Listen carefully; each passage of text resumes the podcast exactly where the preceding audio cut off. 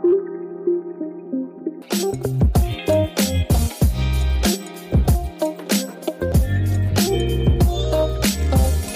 everyone. Welcome back to another episode of Best Regards Brian. I have another amazing guest, one who I actually know from UT from freshman year. Uh, I believe we met in ABSA, shout out Asian Business Student Association. And I know we both majored in finance, but now we're in different career paths. I'm really happy to bring on my good friend, Aaron. Why don't you introduce yourself? Yeah, first of all, thanks for having me. My name is Aaron. I grew up in Dallas, Texas, and ended up going to the University of Texas for college, where, as Brian mentioned, I, I studied uh, finance. After college, I went to work on Wall Street doing M&A at an investment bank called Evercore. And then about a few months ago, I, I left to go work at a stealth startup in the food tech space, where I've been for the past, call it six or seven months. That's awesome. That's just a total 180, but I think in the best way. Why don't you just catch us up on what you've been up to since college? Because, you know, we haven't chatted in, you know, almost a year, it feels like, or if not more, besides sort of the huge career transition. Uh, what else has been going on in your life?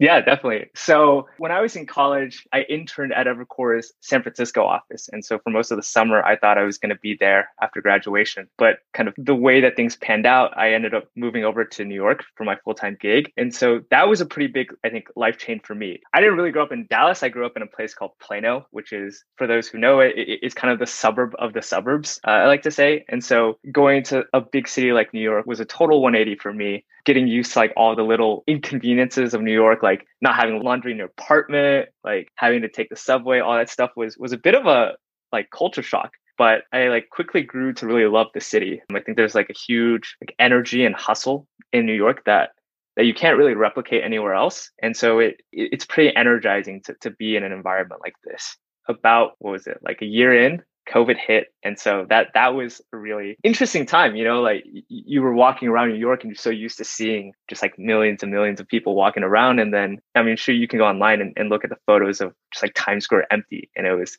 it's pretty depressing to be in that, I would say. And then I went back to Dallas for a little bit, but we've been back for for almost a year now. And so really, really glad to see everything opening up and seeing the city start to flourish again, to be honest. Heck yeah. Uh, I think there's a lot of concern that New York wouldn't be the same after this and everyone's going remote and working, you know, in suburbs and leaving the city. But I feel like that's slowly going to start to reverse. And I think there's going to be a lot of youth going back to the city. What, what do you think about that?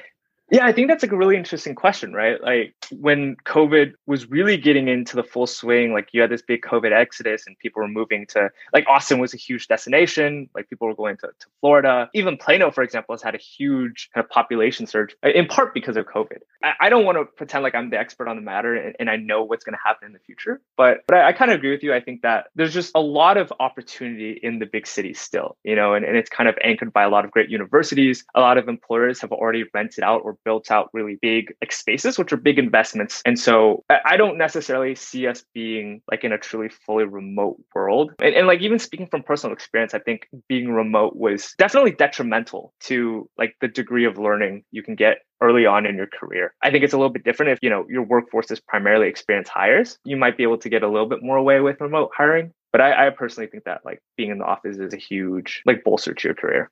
Yeah, I agree. I, I missed The Office, and uh, I think I talk about that every other episode. So. Yeah, I never. I don't think I ever would have said like if you had asked me like a year and a half ago, oh, like would you ever miss The Office? Like I'd be like, dude, what are you talking about? like no, I was trying to take every Friday off back in the good yeah. old days. But thanks for sharing. So jumping to our second question, you mentioned how you had originally gone into banking. Could you walk us through sort of what stood out to you in that specific career and then maybe as well as talk about why you transitioned to more of a startup uh, environment.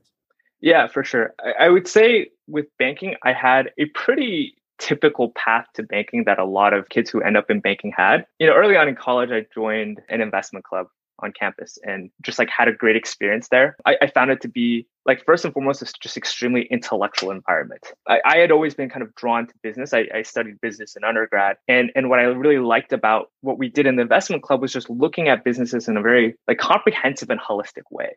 Uh, and, and you know, like we were doing this as like college kids, right? Like we certainly weren't the most like absolutely most sophisticated investors or anything like that, but you had to think about all these different parts about what it meant to be a business. You know, like where do they draw competitive advantage from? Like and then also like where do they fit in the market? And, and like does the valuation justify what the business does? And and i found that to be really really interesting. And at the same time a lot of the people that I knew through that organization were like frankly some of the smartest people that I, I'd ever been around. And so I always think that a good policy is to be like the dumbest person in the room. I definitely think that gives you like the maximum opportunity to, to like push yourself and to like learn. And definitely a lot of times when I was in those situations, I felt like dude, I really just cannot keep up with what's going on here.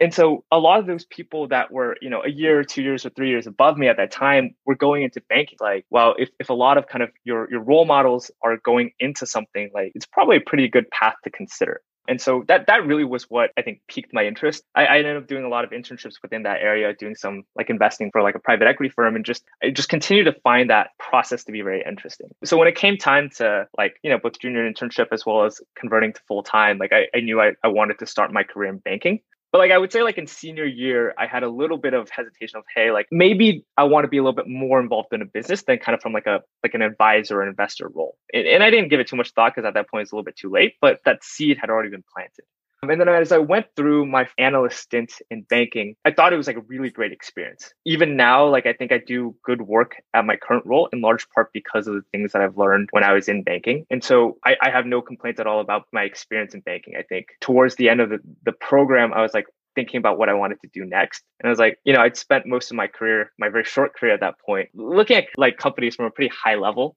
you don't get to know a company super, super well. And I knew I wanted to get a little bit more firsthand experience and just be a little bit closer to like the actual business itself. I also knew I wanted to be working with earlier stage companies. And so that to me kind of narrowed my options down to like pursuing a path in early stage investing or working directly at an early stage company. It wasn't really clear to me just like personally like how much value I could be to a venture capitalist or something like that at that point. Um, just because I had been doing a lot of M&A work, particularly like M&A within like older industries. Like I was working a lot on like infrastructure and things like that. And then concurrently, I just kind of came across an opportunity at, at my current company and felt like there was, we're in food tech working a lot with restaurants, which was just like an industry that had been really battered by the pandemic. And just even beyond that, needed to be brought perhaps in, into the 21st century. We've seen a lot of disruption within like retail, within insurance, a lot of these antiquated industries, but, but that hadn't quite happened yet with the restaurant industry. So it kind of felt like the right time and the right opportunity. And I would get some really good firsthand experience with operating a company really cool. I'm I'm just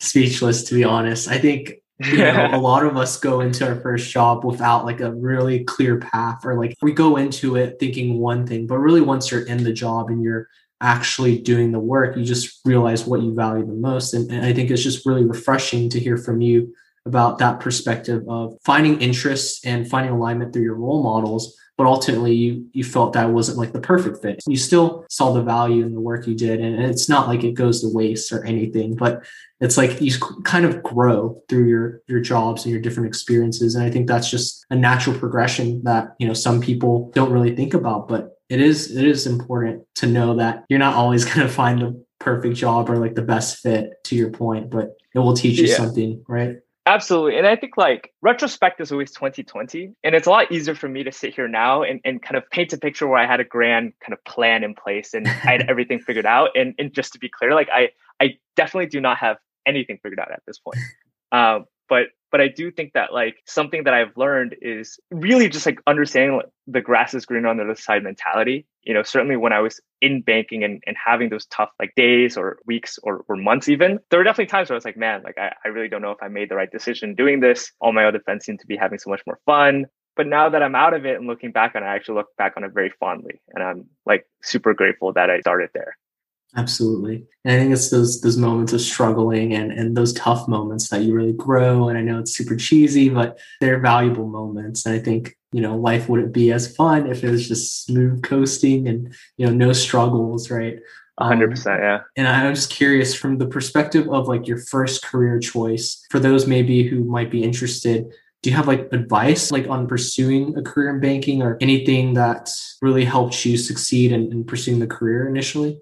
Yeah, I would say the banking recruiting process, if you're at what they call like a target or like a semi-target school, is is actually pretty like well like well paid. Typically, people will join some sort of like finance organization, particular like some sort of investing organization is super common. Through that, like you really just get a lot of resources because a lot of other kids who are coming before you will have gone down that path and can give you like almost like school specific career advice of like, oh, like mm as like a UT student, for example, this is how like our basically our competitive position lays out. This is what you need to do. Um, but it's a lot of like I would say there's two key parts of it. The first is like networking. Most recruiting done by the schools is done at the school level, and so you know just like knowing who's running the recruiting process, building that relationship, getting in front of the right people is really important. Mm-hmm. And you can also do like cold networking across like people who didn't go to your school, right? And and all you really need is somebody who will you know vouch for you and say, hey, like I think X, Y, and Z is a good candidate and that they should be considered, you know, and then if you can get a first round interview, I think at that point, it really is up to you to convert the interviews. And it's like there are tons and tons of guides out there when it comes to banking recruiting of like, what are the technical questions? What are the behavioral questions? And and it really at that point is, I think, like within your hands. Right. Uh, just love the fact that you mentioned the networking and the having those relationships where they're willing to help you out. I think is crucial regardless of the career. And, and just to bounce off of that, did you say earlier that it was because of a connection or an opportunity at your previous job that you're able to pivot to the startup uh, job that you have now, or what, what was that pivot like? Yeah, so I, I had known somebody at my current company who like I had worked with actually in an internship when I was in college. And so honestly just got a little bit lucky. I guess I did some decent work for them and so they they were willing to to give me a uh, like a referral. But uh, you know, on that note, I think especially like as an Asian American, like I I always found networking to be very like very out of my wheelhouse. Like I didn't really know how to do it, and I felt very uncomfortable, and it felt very like transactional to me. But right. um, it, it's one of those things that I think really is a great skill. I hate to bring like I don't know when we read this, but like in one of our business class, like like give and take or whatever. Like if you have like a giver mentality where even the, like the long run, you're always trying to help other people out as well, then I think it makes networking a lot more comfortable. But I really do think it's a key skill that I struggle with, frankly, even today. But yeah, like I think it with banking, recruiting, it's like a huge part of the equation. Yeah, no, I'm we're all learning. I think uh, it's always an awkward kind of thing where you're on LinkedIn and you're like, oh, we have connections. I'm really curious about the role, but I don't want to seem like I want something from you. But I get it. It's, it's such a weird, yeah, especially from coming from East Asian background culture. But sort of just one last question more on, on that note. I'm curious, and I'm sure since you're, you're my first guest who's like at a startup, what does that kind of typical week or month look like? I bet there isn't, but you know, maybe walk us through what kind of problems or things you're solving at work. Yeah, I, I, think like everybody likes to say like, oh, like I don't have a typical week because it's just so it's so mysterious.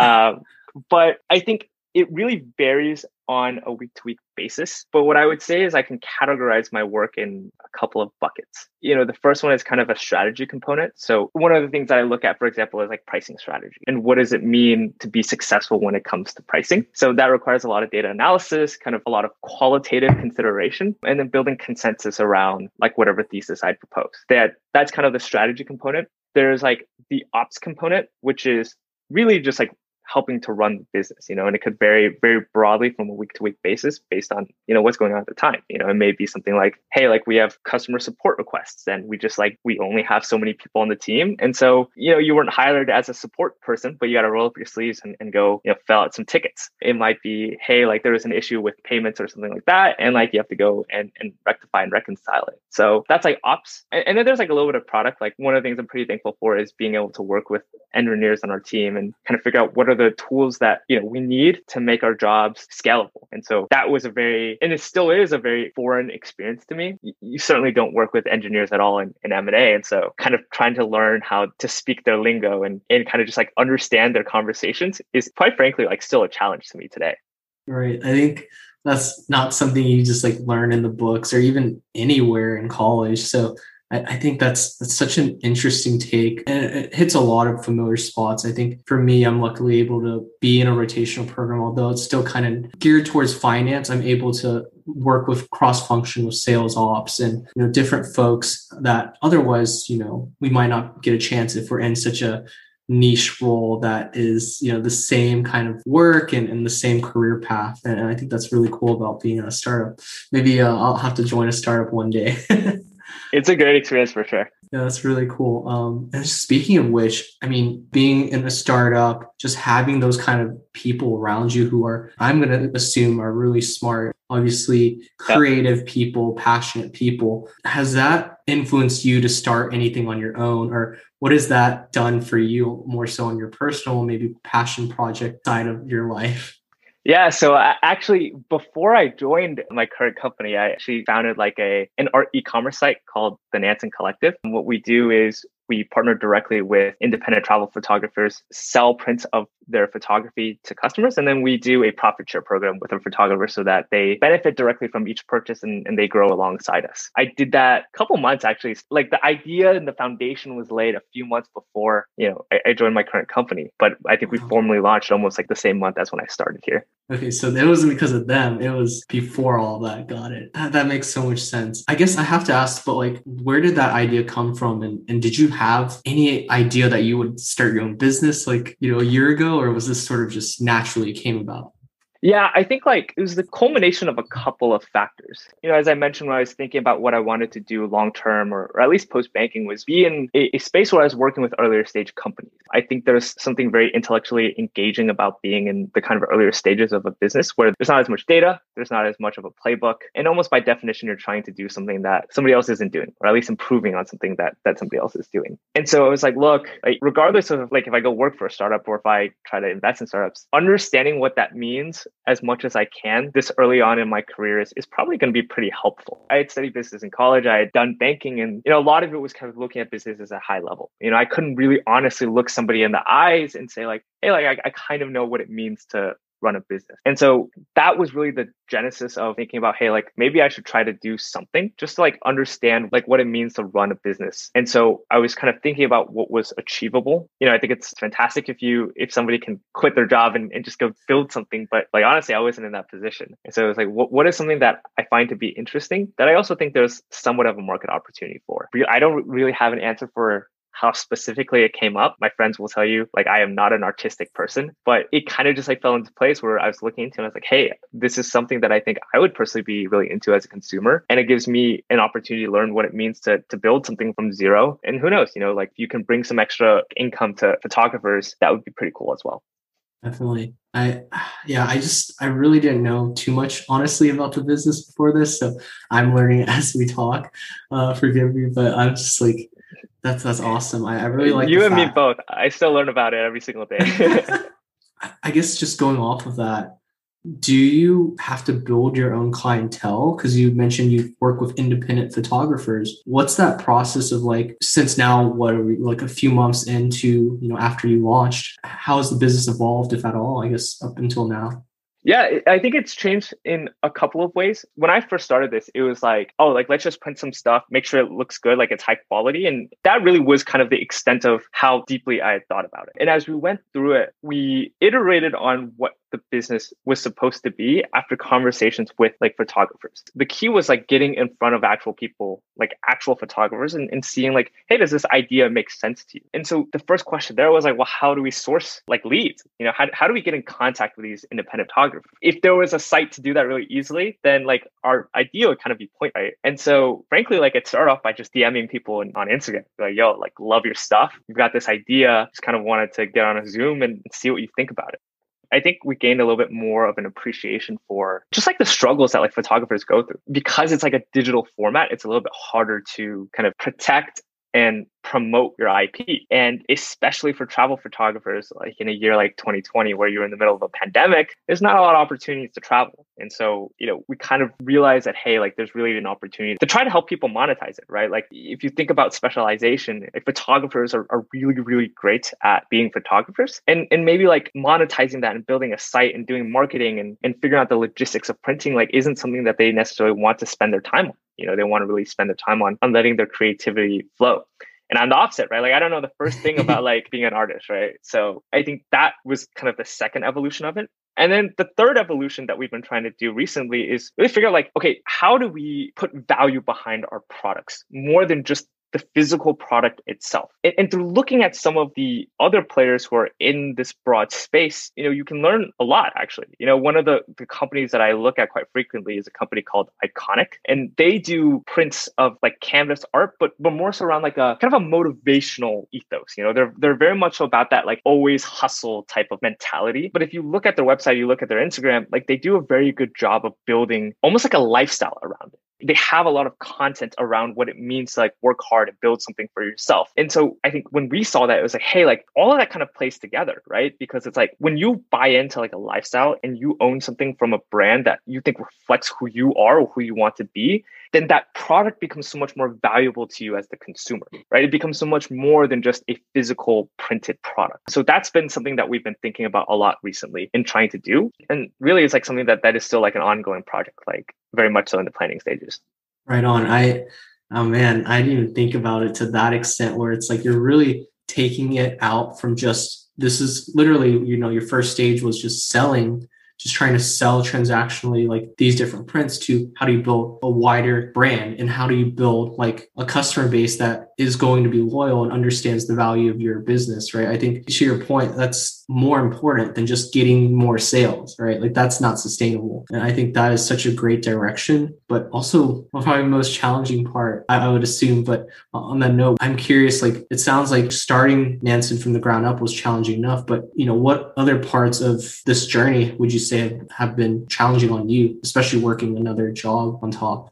Yeah, I would say there's there's like the challenges of just doing something, running a business, or or it doesn't even have to be running a business, like just doing like your own kind of self-started project, and then challenges when it comes to like just balancing things, right? And right. I think with the first part, you know, we were talking about this before the podcast started, but I think like a, a big skill that you start to learn when you're doing these kind of passion projects is is learning how to like resolve ambiguity, and I think that's a super valuable skill set. It's difficult to put into like on a resume or like really concretely write out. But it's like, you know, when we were first starting Nansen, it was like we had to figure out a lot of things that were super basic. Like, how do we get our site online? You're like, oh yeah, like I know Shopify exists, but like we have to host it. Like, what does that mean to host something? How do we actually build? How do we use the Shopify tool to build it? Do we need to buy a theme? And then it was like, okay, like how do we go like talk to photographers? And then people were interested in the idea. And then I was like, well, how do we actually make an agreement? Like, we need to write a contract. Like, what does that mean? And then we had to figure out how to pay them, right? Like, if somebody buys, like, we do a profit share, like, how do you pay them? How do you set up that infrastructure? you know, and at each one of those stages, like we were just resolving ambiguity for just like, how do you make an entity like this exist? Now that we've figured out some of those fundamentals, then there's more ambiguity to resolve, which is like things that we were talking about earlier, like how do you build a true brand and not just a website? And that's that's something that we're still figuring out today, to be honest when it comes to balancing with your career, I think it really is just that like balancing. Working at like a pretty fast paced startup, you spend so much of your mental energy thinking about like what I'm doing in my full time job. And really, to be honest, sometimes it's tough. Like to be at the end of the day, it'll be like 8 or 9 p.m. And I'm like, dude, I really just want to like sit in front of the TV. But like you have a commitment. I think it's like super important to remember like, hey, like these photographers that we're working like the real people who like are expecting us to deliver for them. You know, this isn't just a game. This isn't just like a project. We have a obligation and duty to try to bring value to them. And so I think keeping that motivation and being able to compartmentalize these different mental models that you have in place is super challenging.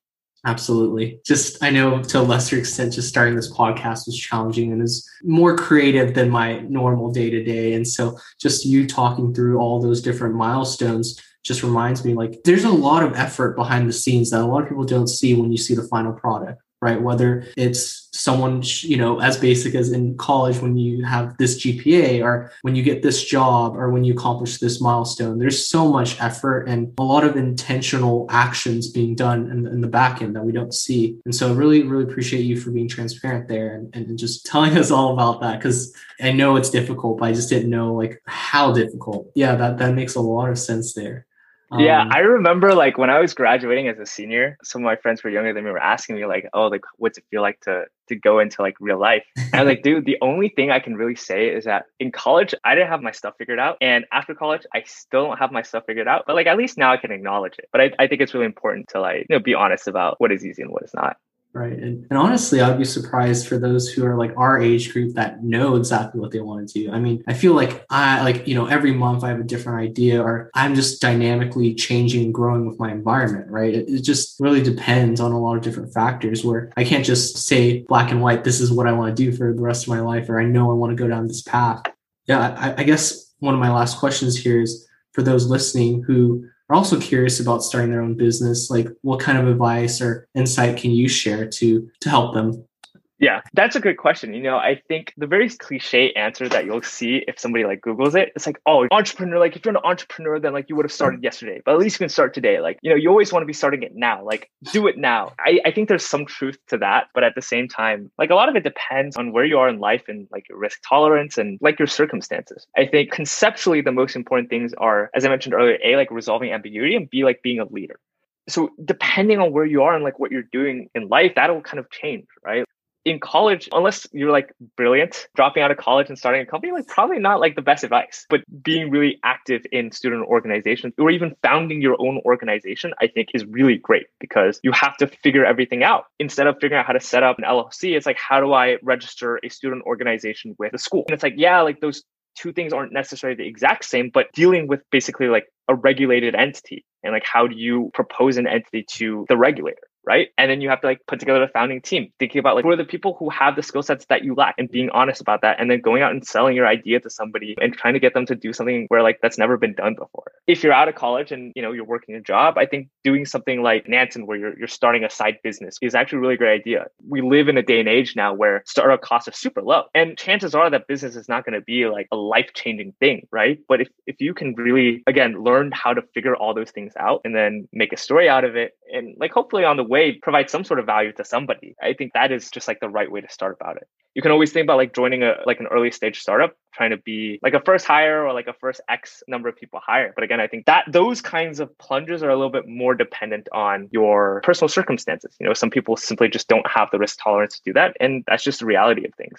I think it's a little bit disingenuous when you when you look some of these things up and people are just like, hey, like anybody can do it. Like everybody's a founder. Like you should start a company. You should start a company. Yeah, too too much Gary Vee out here, but yeah, I agree. I this this notion of hustle culture is super super dominant right now, and I think it can be healthy and toxic depending on how you interpret it. And so I agree Absolutely. with your earlier points. Like it really does depend on your risk tolerance, and honestly, it depends on what is it that is truly motivating you and what are you trying to get out of that experience? Because i think sometimes we get caught up in trying to achieve milestones without realizing all of the in-between work. And then by the time you get to that milestone if it wasn't that meaningful to you to begin with what did what was all that for right? I think we're sometimes focused a lot on these achievements and these titles when i don't know i'm trying to remind myself daily it's about like that journey you know that experience. And like am I enjoying the process? I know super cheesy, but am I enjoying enjoying what I'm doing on a day to day and and just trying to find happiness in small ways. I think just trying to connect it to like a bigger picture. But obviously to your point, you're trying to help these independent photographers and you're trying to, you know, drive value for them. And so that kind of messaging, that kind of motivation is so much more powerful than, oh, I want to start my own business because I want to be rich or I want to have like XYZ, I think there's a greater purpose to what you're doing. And I, I really appreciate you for sharing. Yeah, definitely. And I would say like there's two things there. The first thing is like it's really easy to get lost wanting to get to where you're going. And like mm-hmm. I do that all the time. Like it's super easy to sit here and be like, oh yeah, like I'm all about living in the moment. But like frankly, that's never how I've been. And I always catch myself saying like, hey, damn, like it'd really be nice if it was a weekend already or if it was like five years later. And it's like life is only so long, man. Like you can't can't live your life waiting for it to, to kind of pass by. And then the other thing I'd actually say was about money. I think now that I've done the kind of banking to startup life, like a lot of people who are in banking will think about this and, and kind of ask about like, should I do it? Especially right now in, in the kind of environment that that the startup scene is in, it's like really easy to, to just say, oh, like they're gonna IPO, like you're gonna be rich and like life is great. But I actually do think that money is a very good reason to pick a career if that's what's important to you. You know, like I have friends who are explicitly in banking, not necessarily because they love finance, but because, hey, like my life goals are to be able to provide a really steady, like financial life for my family. Like I want to be able to pay for my kids' colleges and I want to be able to retire like a pretty early age while accomplishing all those things. There's nothing bad about that. Like I actually think that's quite a noble desire. I would just say that as the, the kind of last thought is really being realistic with yourself, like what you want in life. And if that's like financial stability or really like having nice things, I mean, that's fine. That's just a personal decision. And I, I wouldn't kind of feel bad if that's really what somebody wants. Absolutely. We're not here to shame people. yeah, I think definitely, I definitely agree there. I think it really just depends on what you want. And I think everyone has their own opinion on, on that. So I, I agree with you there and, you know, appreciate you for sharing that. And uh, I guess just last question, like if our listeners wanted to reach out or look at your art or look at, you know, Nansen Collective, what, what's the best way to reach you? Yeah, so the best way is to visit us at www nansencollective.com. That's N A N S E N collective.com. You can also follow us at, at Nansen Collective on Instagram. We have a solid catalog starting, but we have a bunch in the backlog that we are onboarding over the next few weeks. So we've got some really interesting stuff coming along, and we'd love your support and your support for our photographers as well definitely. And i'll have all those links plugged down below. And you know again thank you aaron so much for joining us today. Really appreciate your time. I know you're a busy man. So you know, not at all. Absolutely. Yeah this was really fun. Thanks for having me. Just signing off best regards brian. And aaron